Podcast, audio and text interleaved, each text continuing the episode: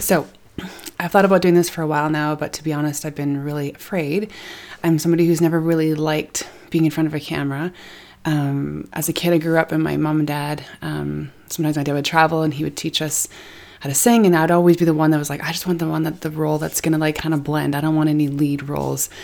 And um, so much so, like even as I got older, my husband and I were pastors for 12 years, and going and like giving an announcement about I don't know, like a Christmas concert, I'd get all like emotional and flushed and like like just feel like so my nerves would kind of build just because I was in front of people. I would get so um just emotional because I didn't like being in front of crowds. So the idea of like sitting with people and like sitting in front of a camera and having conversations is just like it's so intimidating. I'm like sweating here now just thinking about it.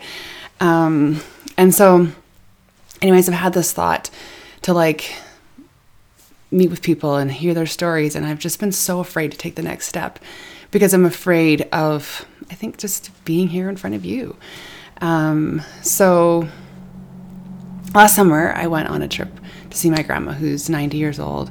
And she sat with me and she told me um, stories about her past, stories about her journey from her younger years, um, from losing babies to losing a husband. And I was just like, oh my gosh, Grandma, these stories are so rich and so full of so much truth and honesty. I'm like, everyone needs to hear these stories. This is incredible.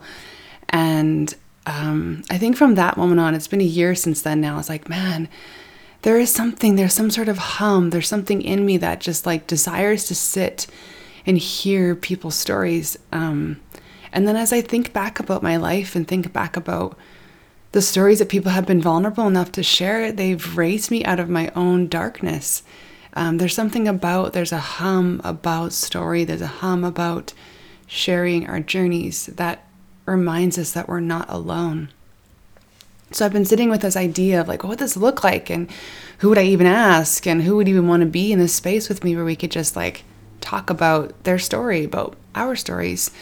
And um, I it's like what does that even look like? And what would i call it? Like all the things that probably just i don't know they just kept us keep me away from actually doing the actual thing. And so as i was sitting here um, just even this morning thinking about today and and coming here and chatting and being honest about this journey i was like what would i call this time? What would i call these connection these communication that i'm hoping to um, accumulate and have connections with people about their story, about their journey. And I think what's really held me in my own story is hearing people in the honesty would be their most nakedness part of them, like nakedly pouring themselves out um, about their journey. That's actually, and sometimes in some seasons, it's though people are saying things that have shared their story that has been given me the words that I have not been able to articulate truly what I'm feeling. Um, and it's through their words that I've I've realized that I'm not alone, and it's through their words that I've realized that, like, I'm I'm I'm on a journey, but someone else has also been on something similar. So it's given me the hope that um I can too come through it. And so I wanted to create this place where we could just I could have to have conversation with people and we could talk honestly and openly, but whatever comes, whatever comes to mind. Um, and so I've decided to call this naked. And I come to you with, you know, no makeup because I'm like, I think part of this is just for me is just being sitting as openly and um, and honestly as I can. And um, so I'm excited to start this journey. Although I'm like sweating and I'm feeling all the things, um, my heart is like, ah. um, I know that like my my my heart is like this is the next season. This is the next part of your chapter is to sit in this space with people and to sit in honesty and to sit with you. So, why am I doing this? I asked myself this question. I think the honest question was to be would be is that to for us, for you, to me, for all of us to know that we're not alone. I think in a lot of my journeys, my stories, the chapters in my life, I've felt alone and afraid to be honest about where I'm at. And too often we sit in a space where we're, we're alone, and that leads to a whole bunch of other things and unhealth and um, isolation and God knows we've had enough isolation this last year that we don't need anymore. So I am excited about this journey, and I feel like everyone has a story, and there's a lot of richness and a lot of um, to honesty and togetherness and unity in sharing our stories. Um, so I thought what I would do is share a little bit of my story. One of the questions I ask people when they come and we chat is, um, when did it all change? What was the one thing that changed everything? And I think when I think about that, I realize that like there's so many w- moments that changed everything. Um, I think we all have those times in our life where we're just like, well, that changed everything, and, and then that changed everything. And so the beauty about having these conversations that I'm having with people is like that's the only question to ask is like when did it all change? What was the moment? And then it can just unfold like a flower and whatever comes comes there's no there's no um, obligation or uh, interview. It's more of like bring a tea, bring a wine, bring whatever drink you want, and let's sit and let's just chat about the journey. Let's chat about when it all changed for you. And so for me, I think there are so many moments that changed everything for me. Um, I became a young mom. Like, I was a mom at 22 years old, married at 19. Life was very rapid, very quickly in my early 20s. And so I think that um, there's many moments that have changed everything, but the one that comes to mind the most is um, my husband and I had been pastors for 12 years, and there was so much goodness in that journey and so much learning in that journey. Um, but what happened in that journey for me too is I became really good at, I guess I became like somebody who had the need to be needed. So if someone wasn't calling or things weren't, you know, there, you know, there's usually always something happening and there's usually always something to tend to. But if there was quiet, I would find, I would reach out, which was my heart was pure in the sense of like I wanted to help people, but I got so good at helping people that I couldn't help myself. And um, after 12 years, I like my body was was breaking, and um, we decided that we were going to step down from that position, which was extremely heartbreaking to people in our community and also just hard for us because you had this I don't want to say it, but um, you had a title where you you you held on. And you didn't realize how much you valued that, but you held on to that in a sense of like, it just it, it gave you a sense of purpose, I guess. Um, and so leaving that position was extremely hard, and there was a lot of tears that uh, came out of that, and it was our decision. No one was pushing us out. It just we just kind of knew that like we needed to take a step back, and we didn't know for how long, and we didn't know um, what that would look like, or um, if we would come back, or what the, anything. We just knew that like we needed to step down, and not knowing really the condition of our bodies, but we knew that we weren't we weren't well, and that for the benefit of our marriage and the benefit of our our our own selves and our children that we needed to take this this change. And so we stepped down, and one of the first things we had we did was Greg had um, he had my husband had booked this uh, getaway. It wasn't really a getaway because he was going to hear speaker, and I was like, oh my gosh, if I have to hear one more speaker, like I had been in church my whole life, and um, not that that's bad. I had learned a lot, but I had sat in the front seat and didn't miss when the doors were open for 12 years straight, and I was like, I just don't know if I want to go hear one more person speak. I just was kind of at a exhaustion state. And we had just told everybody that we were going to step down. We had had everybody that are close knit people, our leaders to our house, and like sat down and explained that we were going to step down for the benefit of our of the community, but also for ourselves. Um, we just really needed to get healthy, um, and not really even knowing what that meant, but we knew that that was something that was that we needed to do. And so um, we went to California and we went to go hear a man by the name of Rob Bell. And I was just like, had like very little interest in going. My, I was exhausted and I was like, here we go. So I get there and Greg's like super keen. He like really loves the speaker and I'm just not anticipating it at all.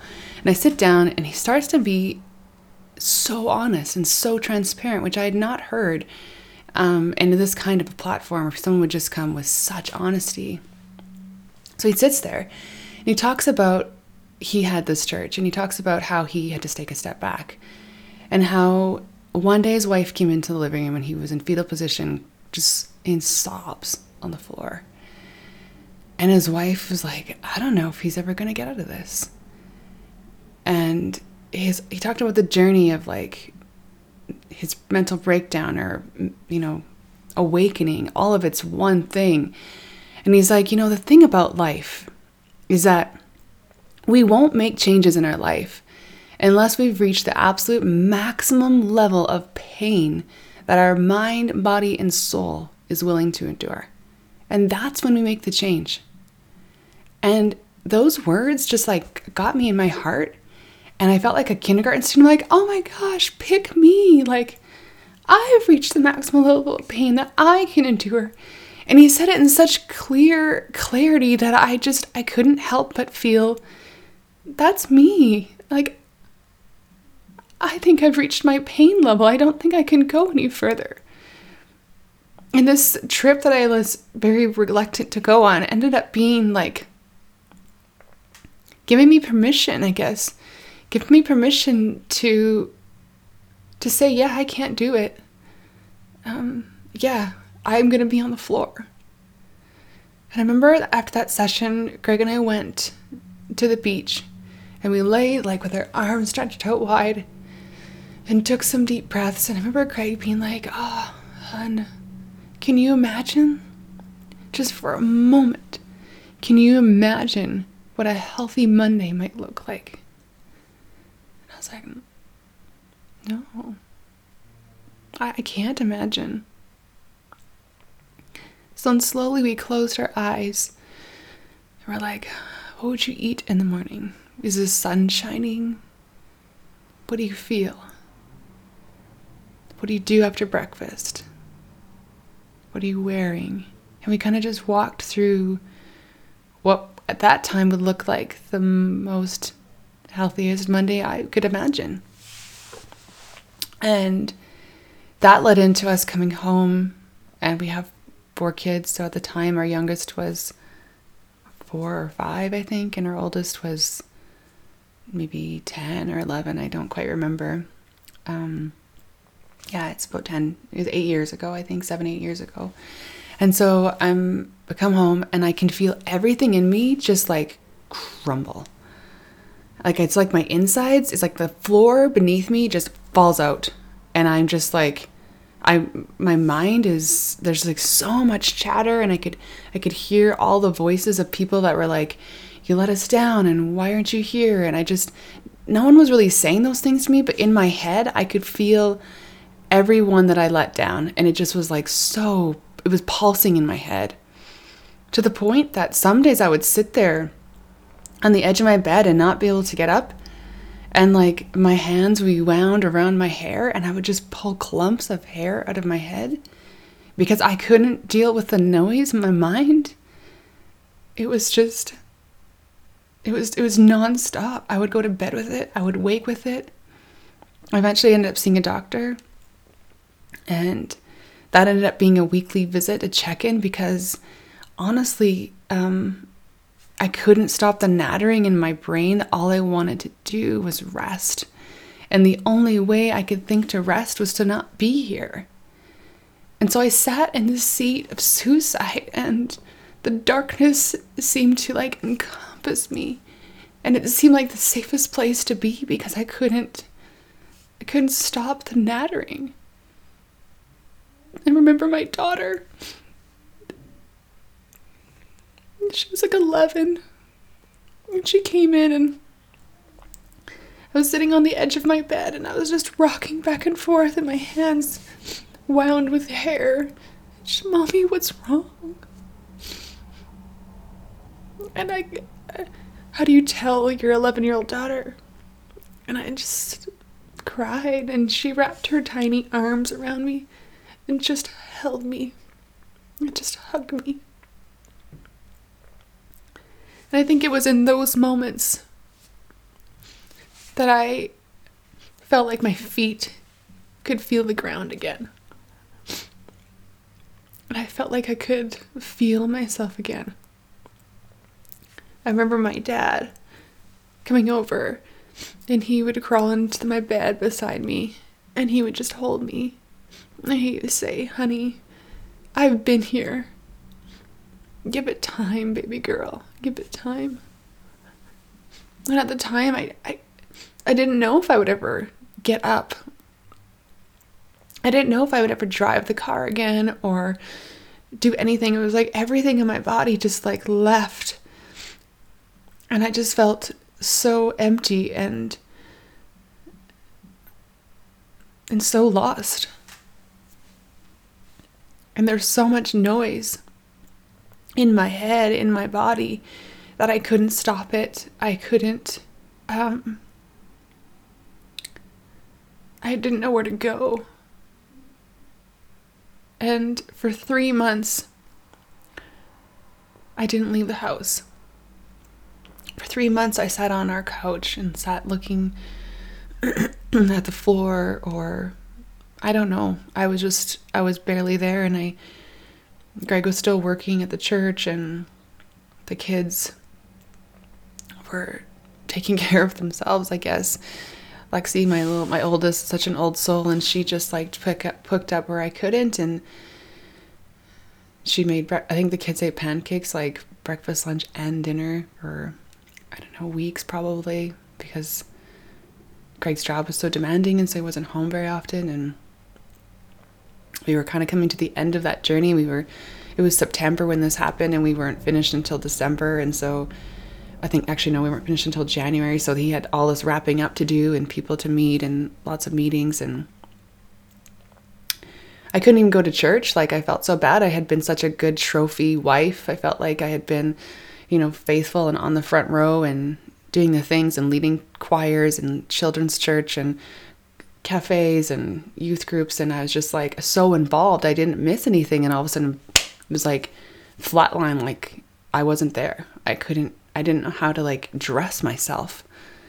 Never mind leave the house. And people were obviously confused by this because I'd been there and now I'm not there. And so that that guilt and that oh the shame was just like almost too much to bear. I just felt like I didn't know if I could face anyone. I just was such a failure. It felt like I was so, just ashamed that I I couldn't even take care of my kid. I couldn't even make breakfast, let alone go and be anything for anyone else.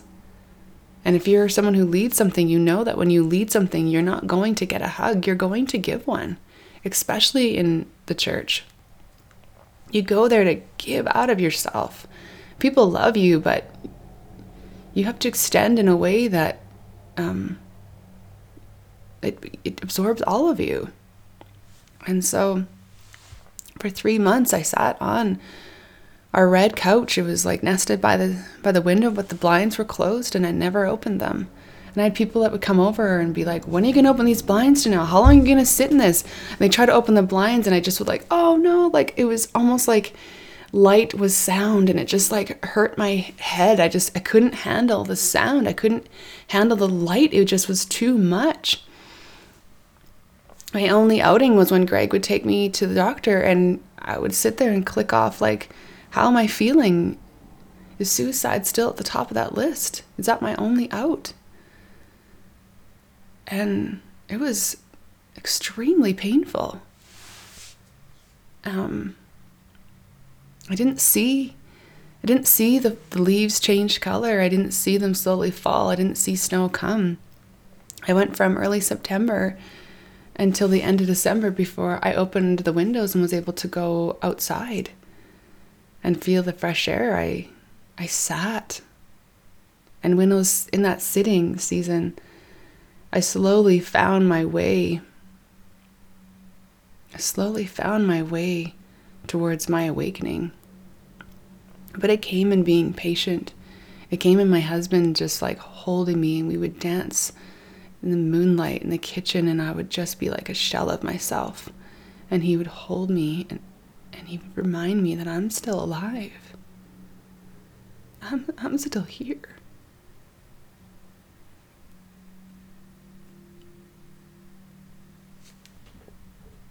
And he'd kiss my neck. Just gently.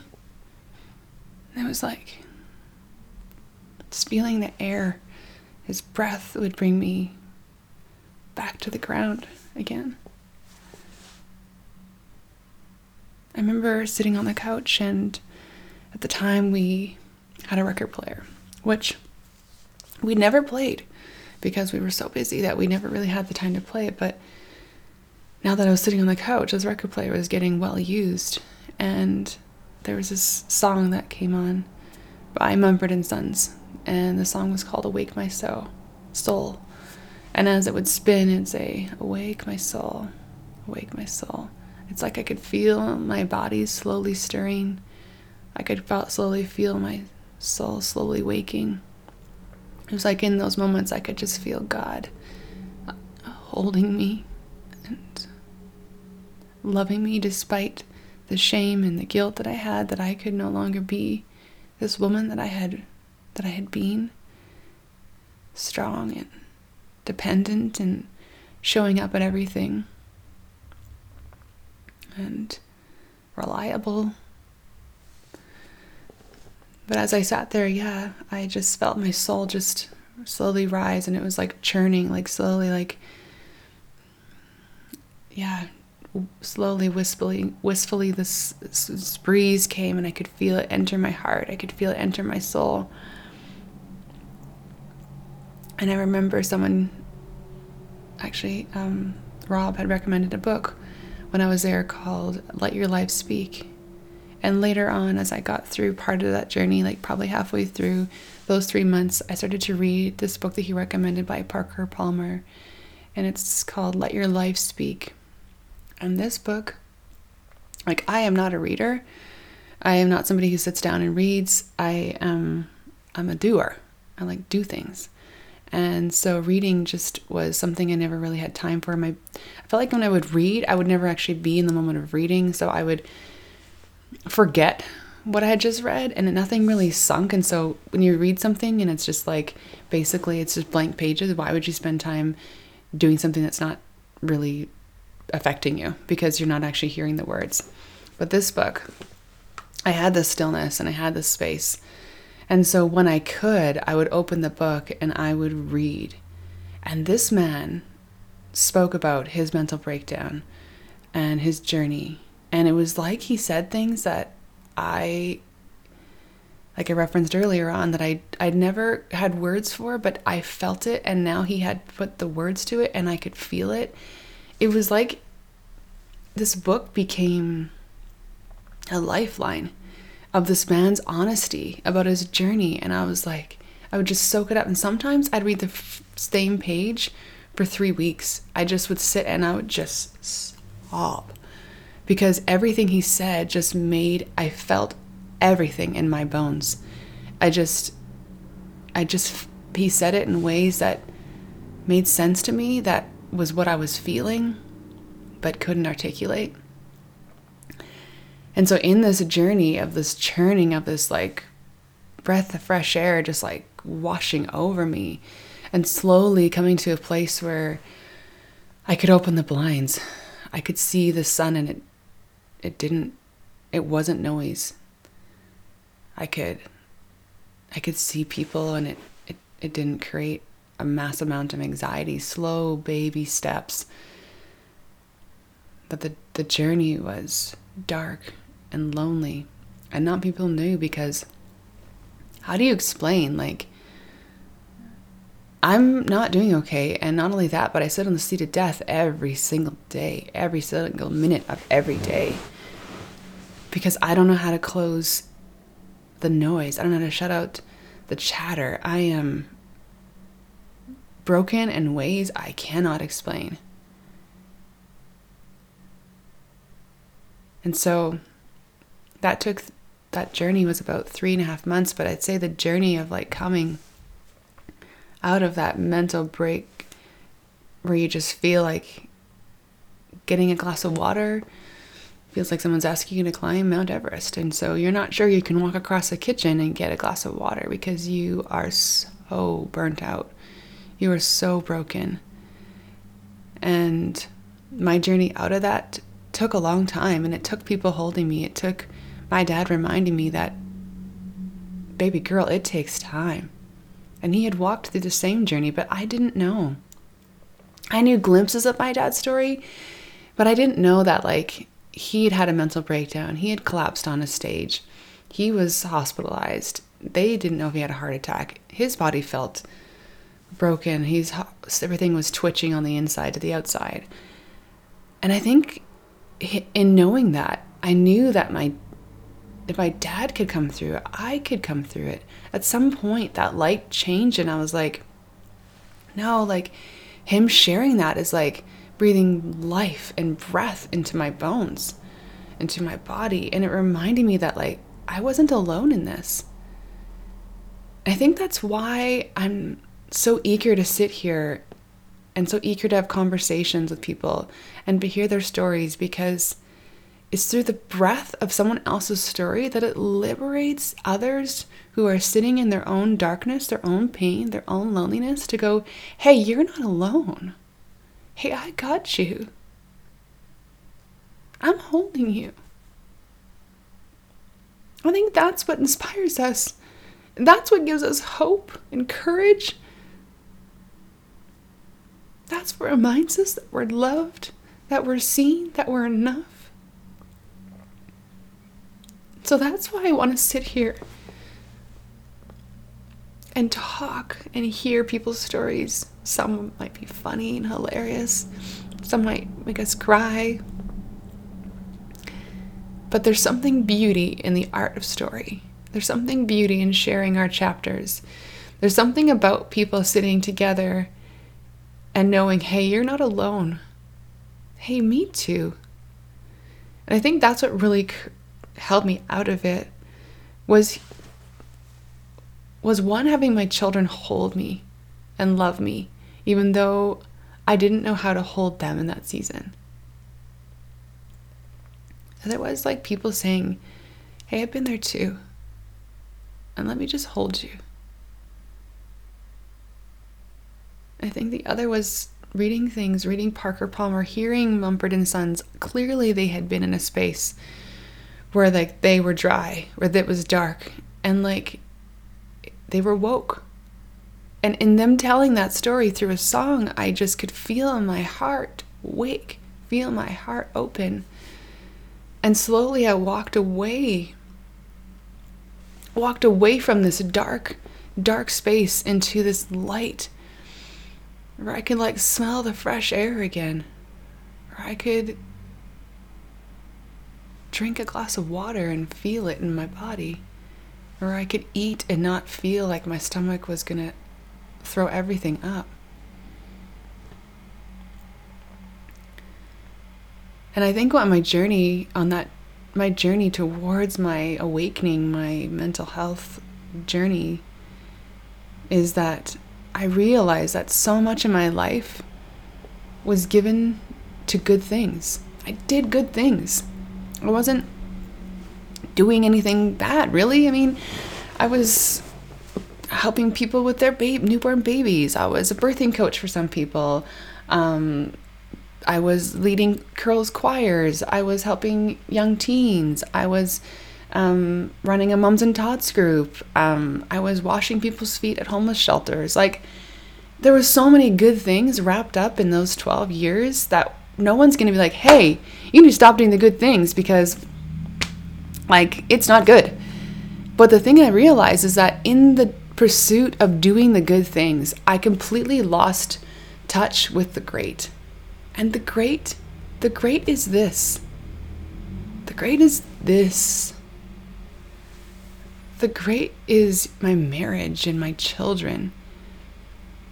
Those 12 years, we I could probably count on one hand how many times we sat at the dinner table together and as a family we ate and we communicated. I remember Greg and I attempting to go on dates and not knowing what to talk about other than the church, the people.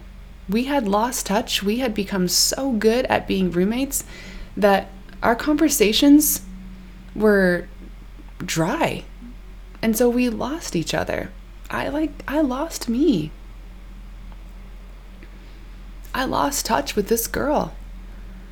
And so as she is like giving me signs and saying like, "Hey, I can I can almost feel like the tapping like you need to slow down, like you need to take a breath. Like this is not good." And I could feel my body and as much as she would be talking to me, I would run faster being like, "If I stop, I don't know if I'll ever get to go again. So I need to just run harder, stronger, faster, wider. Give, give, give." And I did and those there was a lot of beauty in those seasons but through it it just became it it just became all of who I was I lost track of who I was in giving and doing that I didn't even know there was a great because I couldn't see beyond my current and I remember when we stepped down and we went shopping we went shopping for a table. And our house was set up in a way we, there wasn't really a room for a table.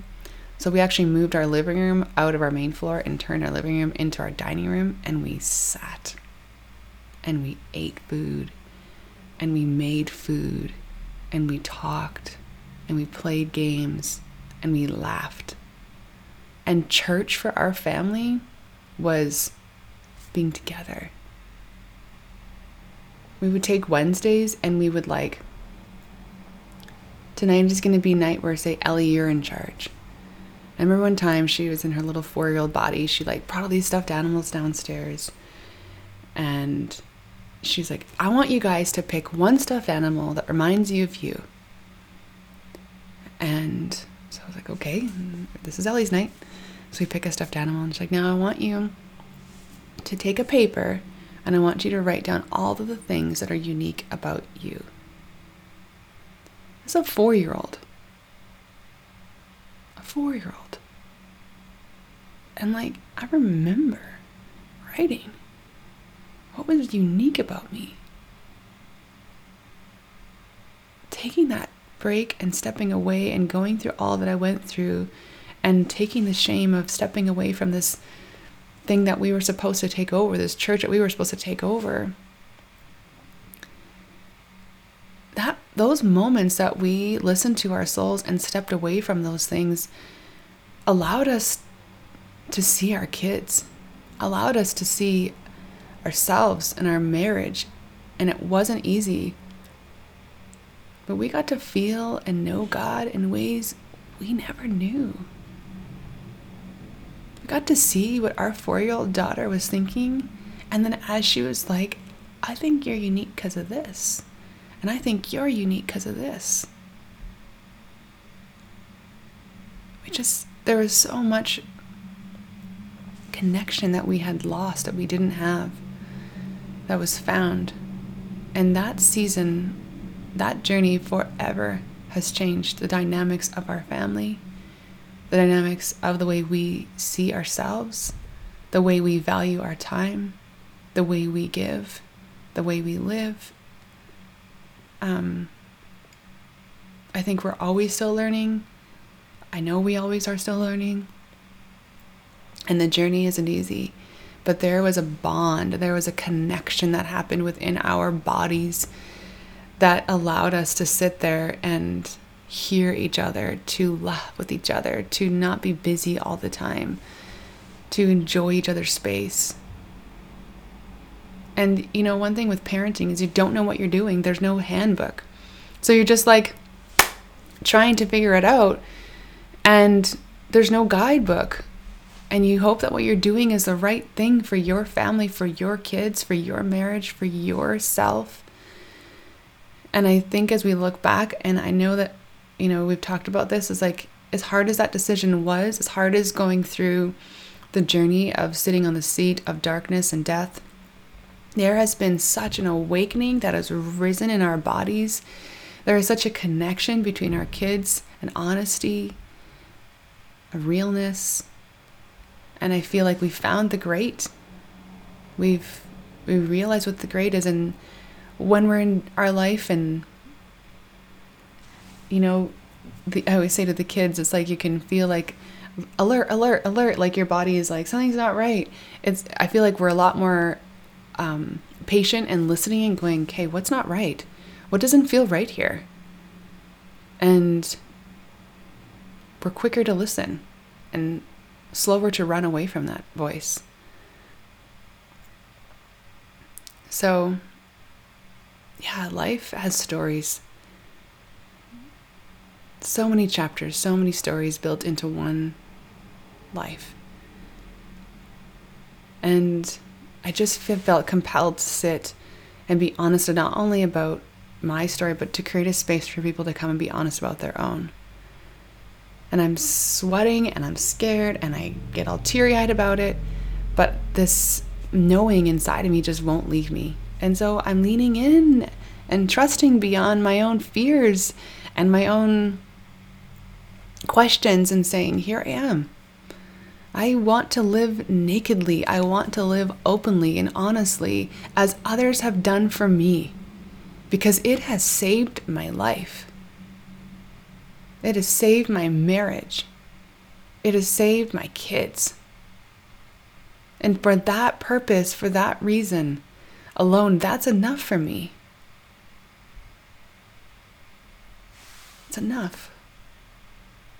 So I'm to show up here with my sweating and all and have conversations people and drink tea and drink a glass of wine and celebrate life and sharing our stories and being real about who we are and the corners of our life that people don't know. And I'm excited. Like, this kind of thing is, as much as it makes me scared, I am beyond excited. I feel honored that people would sit and share their stories with me. I feel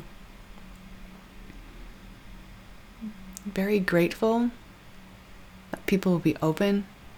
Um, I feel humbled that people are saying yes to sit with me so you can hear our stories and maybe you can feel less alone. Maybe you can feel loved and seen and adored. Maybe you can know that you can have the courage and the hope Maybe you know that you're not alone. And for that, this is enough. This space is enough for you, for me. Because don't we need to know that we aren't alone on this journey? That we need each other, that we have each other. Because you're important and I'm important.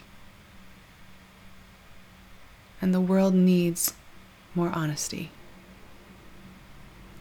The world needs more connectivity. The world needs more real. So I plan to come naked, freshly out of the shower this morning, honest and real, to have conversations. And I hope that you feel held in this space and feel loved. Thank you so much for joining me on this journey, for taking the time out of your beautiful day to sit and listen with me. I love you. I love me. I am grateful for the journeys that I've been on, and I'm grateful for those that have shared and held me in my own darkness. I hope that you have a beautiful day.